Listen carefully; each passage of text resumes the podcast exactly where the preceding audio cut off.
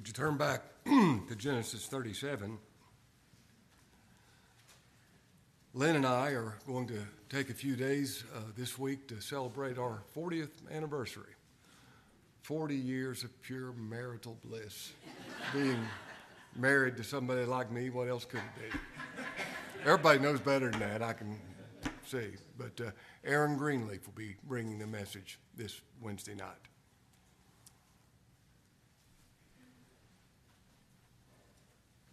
Verse 3 of Genesis chapter 37, I'm preaching on the betrayal of Joseph.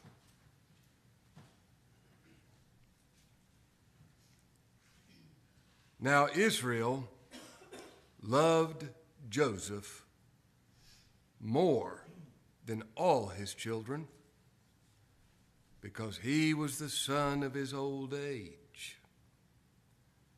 And he made him a coat of many colors.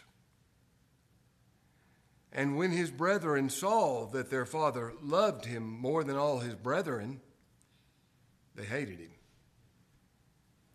and could not speak peaceably unto him. Now, this increases their hatred, and Joseph dreamed a dream, and he told it his brethren, and they hated him yet the more.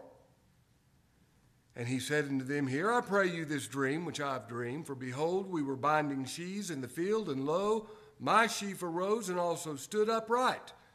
And behold, your sheaf stood round about, and made obeisance, worshipped my sheaf. And the brethren and his brethren said to him, Shalt thou indeed reign over us? Or shalt thou indeed have dominion over us? And they hated him yet the more for his dreams and for his words. And he dreamed yet another dream and told it his brethren, and said, Behold, I've dreamed a dream more. And behold, the sun and the moon and the eleven stars worshiped me. And I have no doubt that the sun and the moon refer to his mom and dad, and that the 11 stars refer to his brethren. But he is still saying all of the created universe is going to bow down and worship me. And he told it to his father and to his brethren. And his father rebuked him and said unto him, What is this dream that thou hast dreamed? Shall I and thy mother and thy brethren indeed come to bow down ourselves to thee, to the earth? Well, yeah, they will. And his brethren envied him. But his father's observed, his father observed the saying.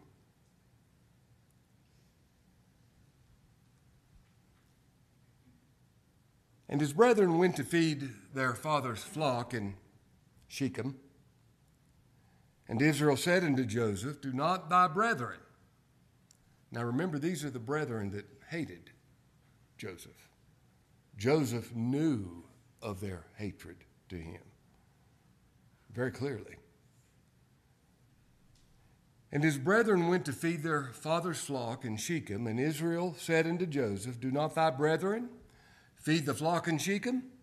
Come, and I will send thee unto them. And he said, Here am I. This expresses his willingness to go to these men who hated him. Verse 14, he said to him, Go, I pray thee, see whether it be well with thy brethren, and well with the flocks, and bring me word again. So he sent him out of the vale of Hebron, and that word means communion and fellowship,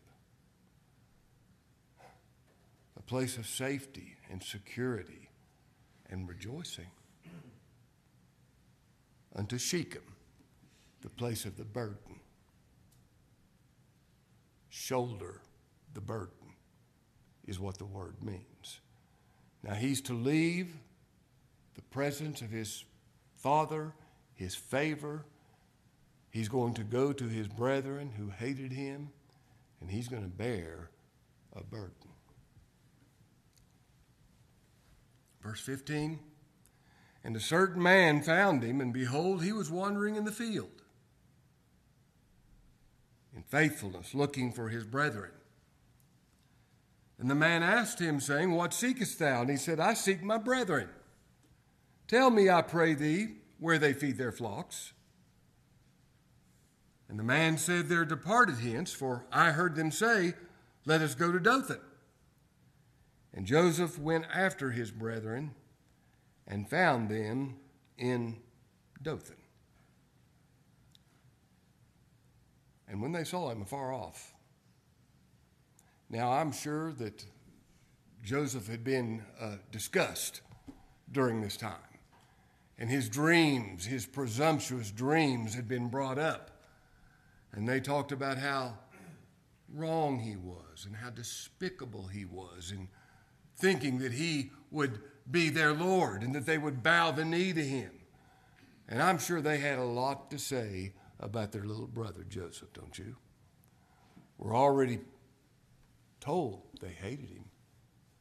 And they hated him yet the more, and they hated him yet the more. And on some levels, you can see why. How would you feel if your little brother came up to you and said, You're going to bow in the dirt at my feet? And the sun and the moon and the stars are going to bow down and worship me. If you heard your little brother say that, you would be infuriated. And they were. They hated him.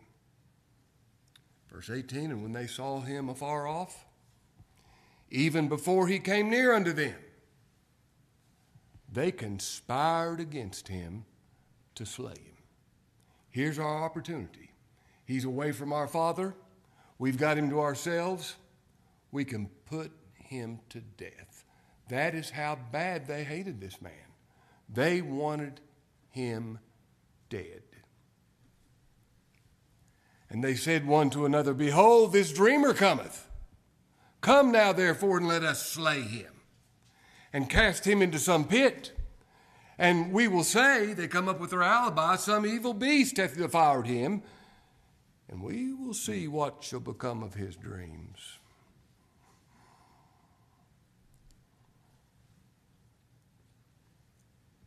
And Reuben heard. He was the firstborn. And he delivered him out of their hands and said, Let us not kill him. Reuben's the only one who didn't want his death. This one who Jacob said was unstable as water, well, he didn't want Joseph put to death. And so he sought a way to keep this from happening because he knew exactly what his brother's intentions were. And Reuben heard, and he delivered him out of their hands and said, Let us not kill him. And Reuben said unto them, Shed no blood, but cast him into this pit that's in the wilderness, and lay no hand upon him, that he might rid him out of their hands, to deliver him to his father again. That was his purpose. He wanted to deliver him from his murderous brethren and bring him back to his father Jacob. Verse 23. And it came to pass when Joseph was come unto his brethren that they stripped Joseph out of his coat. His coat of many collars that was on him. You know, every time they saw him in that coat, it irritated them. This is the coat our Father gave him to show us that he's the favored one. Oh, how they look forward to this opportunity to strip this coat off of this one they hated. And they took him and cast him into a pit, and the pit was empty. There was no water in it. We don't know how deep the pit was, but he couldn't climb out of it. And they sat down to eat bread. This gives us some idea of the cruelty of these men. They cast him into a pit, and we know that uh, at this time, from verse 21 of chapter 42, and This is when they thought they were in trouble. They said one to another, We're verily guilty concerning our brother, in that we saw the anguish of his soul, and when he besought us, and we, we would not hear. Therefore, this distress come upon us. They said, Look, what comes around, goes around comes around, Lord's getting us. But evidently, while they were sitting there eating supper, he was crying. Didn't bother them. Let him suffer in the pit without water.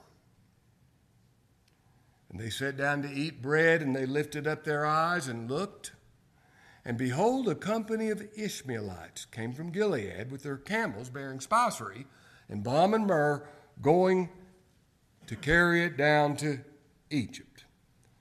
Now, before I go on reading, uh, some 200 years before this took place, God appeared to Abraham in Genesis chapter 15 and he said, Know of a surety, your seed is going to a strange land, and they're going to be persecuted, they're going to be mistreated for 400 years, and afterwards I'll bring them out. Now, this is how they go to that strange land. This is how Joseph goes to Egypt according to God's purpose. Now, one of the glorious things about this story and about every event of life is God controls everything. And it's not difficult. He doesn't have to scratch his head to figure out how to bring all this to come to pass. He's God. He's omnipotent. He's omniscient. He knows all. He's all wise. He's omnipresent. Is anything too hard for the Lord? No. And this was his way of sending Joseph to Egypt. And Judah said unto his brethren, verse 26, they saw these merchants going down to Egypt, and Judah said unto his brethren, What profit is it if we slay our brother and conceal his blood? This is not going to benefit us financially. What pro- Let's make us a little cash on this deal. And we can sell him for the price of a slave, and we won't be guilty of killing him either. This is a good deal. I don't know whether that's worse than killing him, but that was his idea. Come, let us sell him to the Ishmaelites, and let not our hand be upon him, for he is our brother and our flesh. And his brethren were content, they were satisfied. That sounds good. We'll sell him as a slave, we'll make some money, and we'll come up with our alibi with our father. Then there passed by Midianites, merchantmen, and they drew and lifted up Joseph out of the pit and sold Joseph to the Ishmaelites for 20 pieces of silver. And they brought Joseph into Egypt. And Reuben returned unto the pit, and behold, Joseph was not in the pit. And he rent his clothes. Remember, he's the one who wanted to keep this from happening. And he returned unto his brethren and said, The child is not, and I, whither shall I go? And they took Joseph's coat that they despised so much. And killed a kid of the goats and dipped the coat in the blood. And they sent the coat of many colors and they brought it to their father and said, This have we found. Know now whether it be thy son's coat or no. Now they knew exactly whose coat it was and how cruel this was to their father.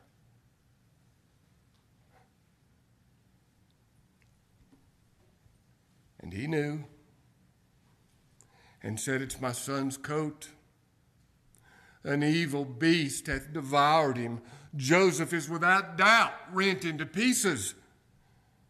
And Jacob rent his clothes and put sackcloth upon his loins and mourned for his son many days and all his sons and all his daughters rose up to comfort him. Now, that's an interesting picture, isn't it?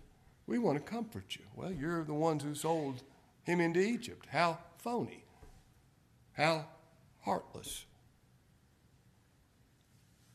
And all his sons and his daughters rose up to comfort him, but he refused to be comforted. And he said, For I will go down into the grave unto my son mourning. I'm never going to get over this. The only thing that would comfort him is if Joseph was restored to him. Little did he know, 15 years later, it would take place. Thus his father wept for him, and the Midianites sold him into Egypt unto Potiphar, an officer of Pharaoh's and captain of the guard. Joseph goes from being the father's favorite and the comforts of his father to being sold as a slave into a land that he didn't know one single person. How horrible that must have been. How he was wronged. You've been wrong before. I've been wrong before, but never like this. How he was wronged by his brethren. Now, this story is a beautiful type of the gospel. It really did happen. This is a historical event. This isn't just some literary device. This is a historical narrative of what actually took place.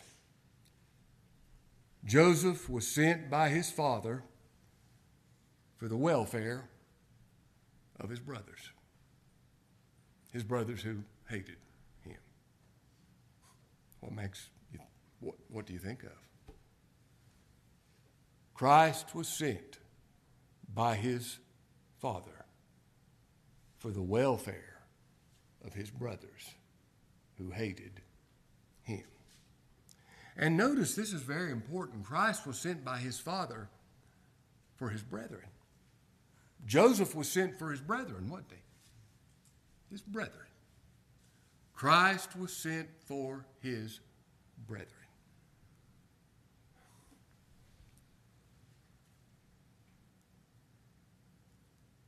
The Lord Jesus Christ did not come for all of the sons of Adam. He didn't come in a generic sense. He came for his brethren. Now, I want you to think of the intimacy of that term, brethren. Whom he did foreknow, speaking of God the Father, toward the elect, whom he did foreknow, them he also did predestinate to be conformed to the image of his Son, that he might be the firstborn among many brethren. All of God's people are eternally his brethren, eternally united to him. Now, the reason we want to make a point of this, as the scripture does, and this is a reminder to us that the work of the Lord Jesus Christ is not in vain. Everybody he comes for, he saves. There will not be anybody in hell that's one of his brethren. It's not going to happen. He came for his brethren. And Joseph did so willingly. He said to his father when he, his father told him to go to his brethren, remember, these guys hated him and he knew it. They couldn't speak peaceably to him. They didn't have anything good at all to say to him. And he said, Here am I, Father. Here am I. I want you to think of the willingness of the Lord Jesus Christ to come to save his brethren, people like me and you. The Lord Jesus knew of our hatred of him, and yet he came for us willingly. And he knew all that that entailed. He still said, Lo, I come. in the volume of the book, it's written of me. I delight to do thy will, O God. He came so willingly. He said, No man taketh my life from me. I'm not a victim. I have power to lay it down. I have power to take it up. This commandment have I received of my Father. Everything he did, he did willingly.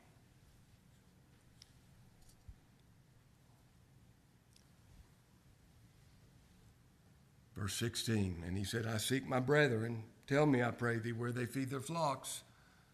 And the man said, They're departed hence, for lo, I heard them say, Let us go to Dothan. And Jo- Joseph went after his brethren, the same ones who hated him, and found them in Dothan. And when they saw him afar off, even before he came near unto them, they conspired against him to slay him.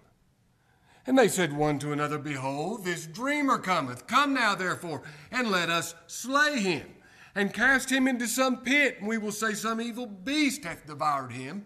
We'll see what shall become of his dreams. Now, what I want to remind you of here's what I'm guilty of. Here's what you're guilty of the murder of the Son of God. That puts my sin in perspective. If anyone says, Well, I'm not that bad, you're worse. You are guilty. I am guilty of murdering the Son of God. My sins were the reason of his death. God the Father killed him. He was no victim. God the Father provided him as the sin bearing substitute, but my sins, that's why I died. And somebody says, Well, I, I'm not like those brethren. I don't hate the Lord Jesus Christ. You might not hate the Christ you've made up that you feel comfortable with, that you've got in your back pocket and you can um, uh, manipulate him and get him to do this and get him. But that Christ is non existent. The Christ of the Bible is the one who, verse 8, and his brethren said unto him, Shalt thou indeed reign over us? or shalt thou have indeed have dominion over us? That's the Christ of the Bible, the one who reigns over you right now and has complete dominion over you right now, and you're in his hand. You will bow to him, either now willingly or sometime unwillingly, but he's your Lord. He has dominion over you. You are in his hand. Your eternal destiny is up to him. You have no control. Now, everybody's by nature a control freak. We like to think we can control something, but you and I can control nothing. We are in His hand. And my dear friends, that's a good place to be. That's the only hope me and you have, really. He can be pleased to extend His mercy to us. Lord, have mercy on me. That's the only response. But they conspired his death. They hated him because of his dreams. This is the universal hiss of mankind. We will not have this man reign over us. Verse 21 And Reuben heard it, and he delivered him out of their hands and said, Let us not kill him. And Reuben said unto them, Shed no blood, but cast him into this pit that's in the wilderness, and lay no hand upon him, that he might rid him of their hands to deliver him again to his father. Now, this pit represents the pit Christ went into in his death. Now, what all happened during those three days, we don't know. But I know this he never went through the process of decay. And I know that when he died, all of the elect were justified. But this pit with no water, what is one of the sayings of the Lord from the cross? I thirst. This pit with no water.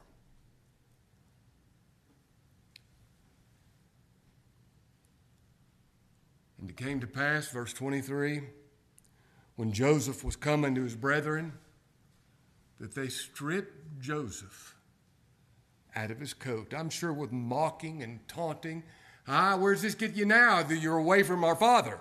What good is this coat going to do you now? They stripped him of it. And I don't know how to say this. I say this with fear and trembling. But when the Lord was nailed to that cross, he was stripped of his coat. He was stripped of his righteousness when he was made sin as the sinner's substitute. Do I understand that? Of course not. Do I believe it with all my heart? He was stripped.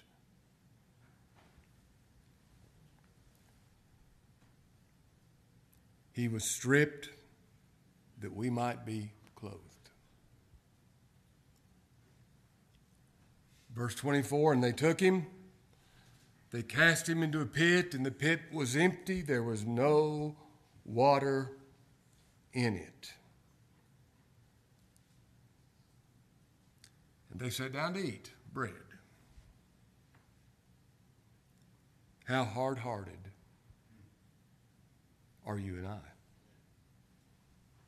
We can hear the gospel. It means nothing to us unless God the Holy Spirit makes it known to us, and we'll sit down and eat bread, have a good time. And they sat down to eat bread and lifted up their eyes and looked, and behold, a company of Ishmaelites came from Gilead with their camels, bearing spicery and balm and myrrh, going to carry it down to Egypt.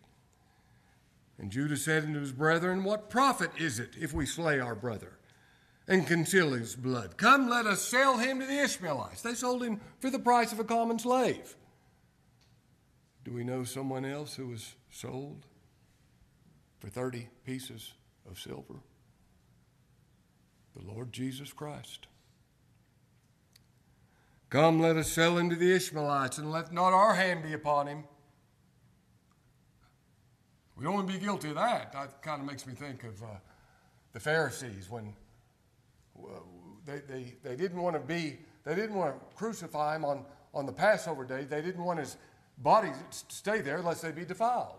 Well, they can kill the Son of God, but they're going to make sure they're not defiled. You know, that's the way these people are. We're going to make sure we're not guilty of his blood anyway. We'll just sell him and get rid of him, and he'll be sent to Egypt. And his brethren were content. Then there passed by the Midianites, merchantmen, and they drew and lifted up Joseph out of the pit and sold Joseph to the Ishmaelites for 20 pieces of silver. And they brought Joseph into Egypt. And Reuben returned into the pit, and behold, Joseph was not in the pit, and he rent his clothes, and he returned to his brother and said, The child is not, and I, whither shall I go?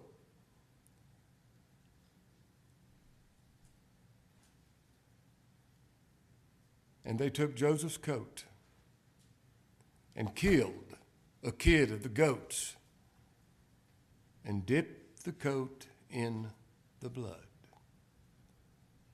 Do you remember John's vision of Christ in John chapter 19, where he saw one in a vesture dipped in blood? And he had written on it and his thigh this name King of Kings and Lord of Lords a vesture dipped in blood that he still wears. And they sent the coat of many colors, and they brought it to their father, and said, This have we found. Know now whether it be thy son's coat or no. And he knew.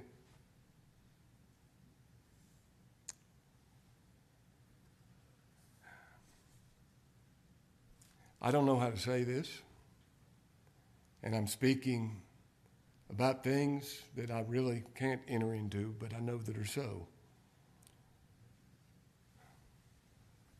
Was the Lord unmoved by the suffering of his son? Did he cease to love him at that time? Oh, I think of the Father pouring his wrath on his only begotten and well beloved Son.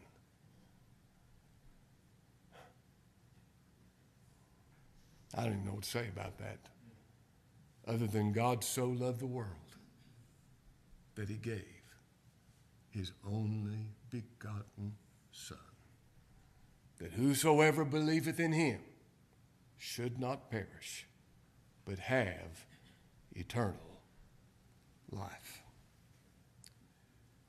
He never stopped being Lord of Lords and King of Kings, even while he was on the cross. He died as a king. Everything that took place took place because of his direction, because of him causing it. Christ was stripped that we might be clothed. Amazing love. How can it be that thou, my God, shouldst die for me? The love of the Father to give his Son, the love of the Son to give himself.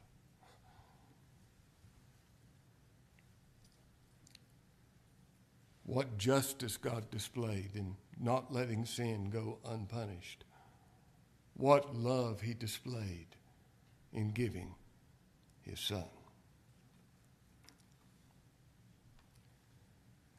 Verse 35 And all his sons and all his daughters rose up to comfort him, but he refused to be comforted. For he said, I will not go down and I will I will go down into the grave and to my son mourning. Thus his father wept for him. But he didn't know. He didn't know his son would be returned to him.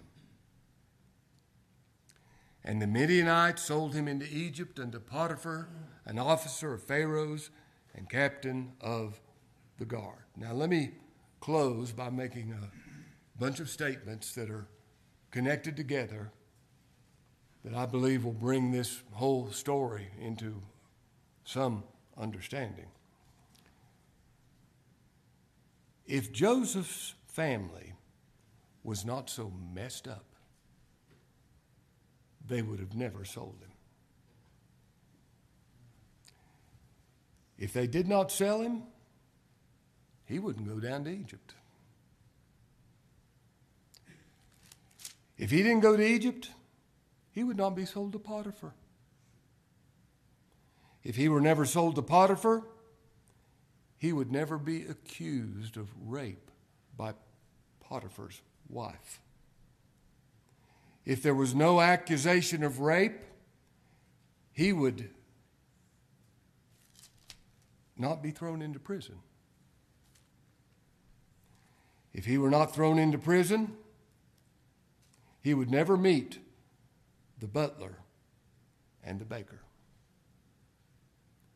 If he never met the butler and the baker, there would be no interpretation of their dreams.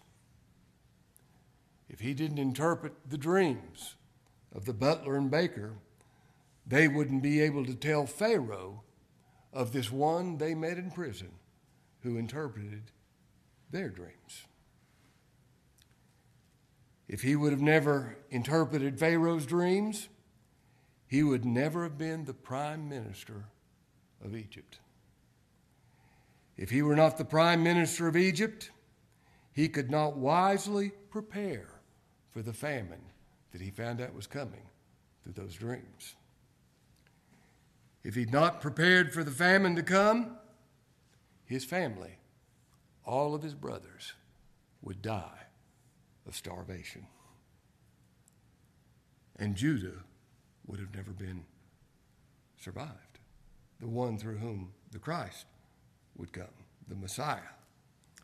But everything did take place according to God's perfect providence. And they're going to find out that everything they did, God was using for their salvation. Now, let me read a couple of passages in Genesis 45 once.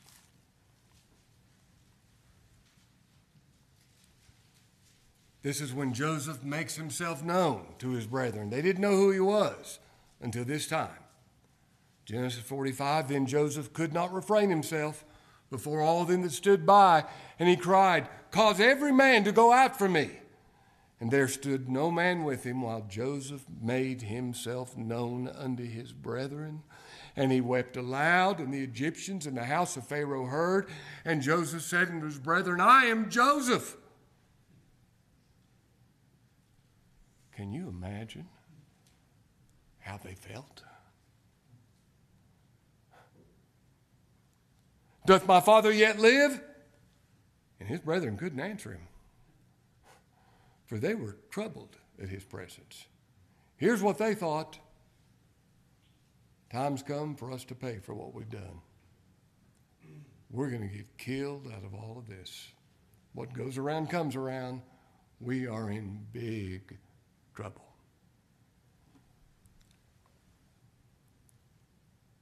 And Joseph said unto his brethren, Come near to me, I pray you. And they came near.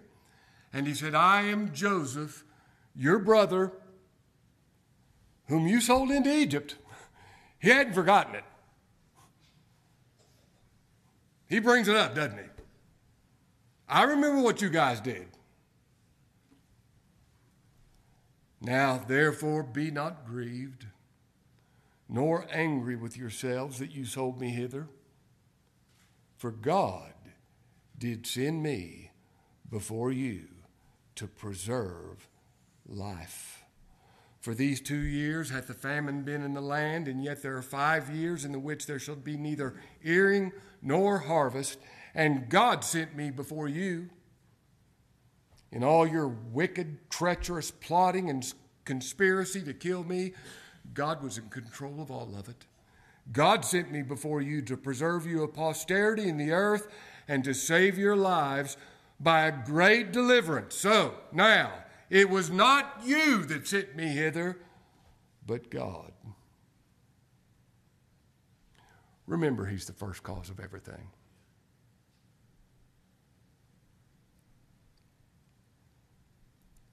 And he hath made me a father to Pharaoh and the Lord of all his house, and a ruler throughout all the land of Egypt. Years later, chapter 50.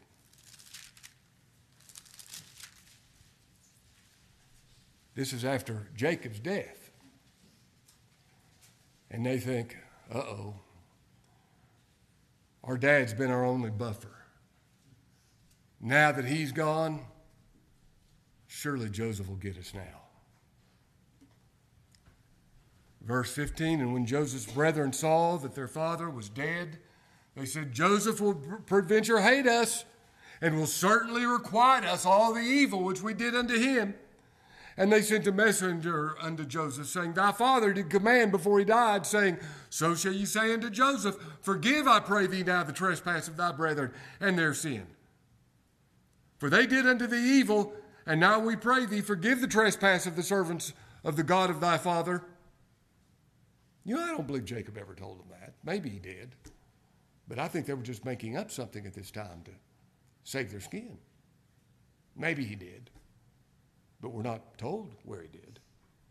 And this seems the way these fellows think.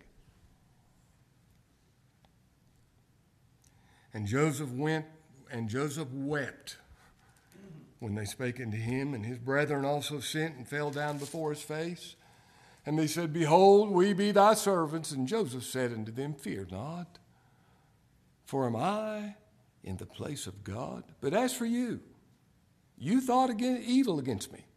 There's no way you can justify your actions. Your intent was evil. But God meant it unto good to bring to pass as it is this day to save much people alive. Now, therefore, fear you not.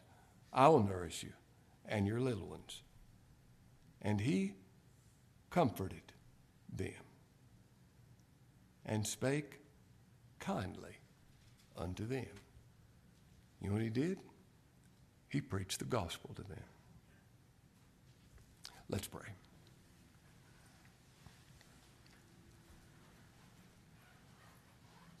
Lord, how we thank you for your word.